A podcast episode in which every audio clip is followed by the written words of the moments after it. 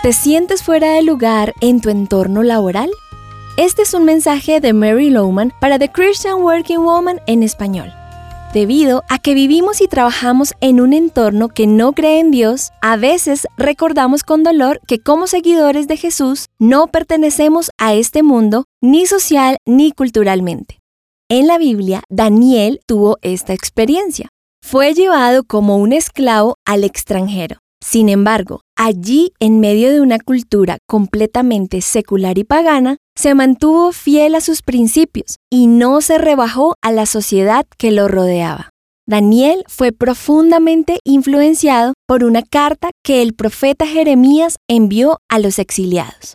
La carta decía, ya que están allí, construyan casas y vivan en ellas, cultiven sus granjas y coman los frutos que allí se den. Cásense y tengan hijos. No dejen que su población disminuya. Asegúrense de que sus hijos e hijas también se casen y tengan hijos. Además, trabajen para que prospere la ciudad. Rueguen por Babilonia, pues si la ciudad prospera, también ustedes prosperarán. Mientras Daniel y sus amigos cercanos se encontraban esclavizados en Babilonia, debían servir a Dios. Se les invitaba a prosperar, trabajar e involucrarse diligentemente con la sociedad que les rodeaba.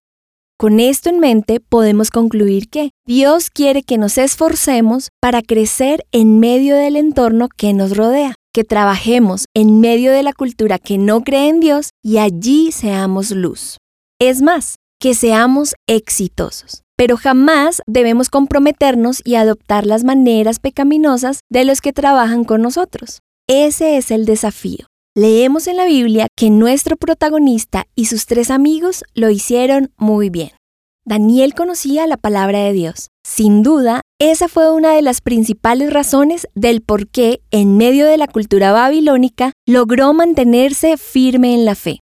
No solo la comprendía, sino que también la creía en su corazón. Nosotros tenemos las cosas un poco más fáciles. Tenemos la palabra de Dios escrita a nuestro alcance, la Biblia. Y cuando la hacemos parte de nuestras vidas, esta nos fortalece y ayuda a ser constantes, a mantenernos firmes en nuestros principios, como lo hizo Daniel. Encontrarás copias de este devocional en la página web de christianworkingwoman.org y en español por su presencia radio.com. Búscanos también en tu plataforma digital favorita. Estamos como The Christian Working Woman en español. Gracias por escucharnos. Les habló Caro Vanegas con la producción de Ani Sánchez.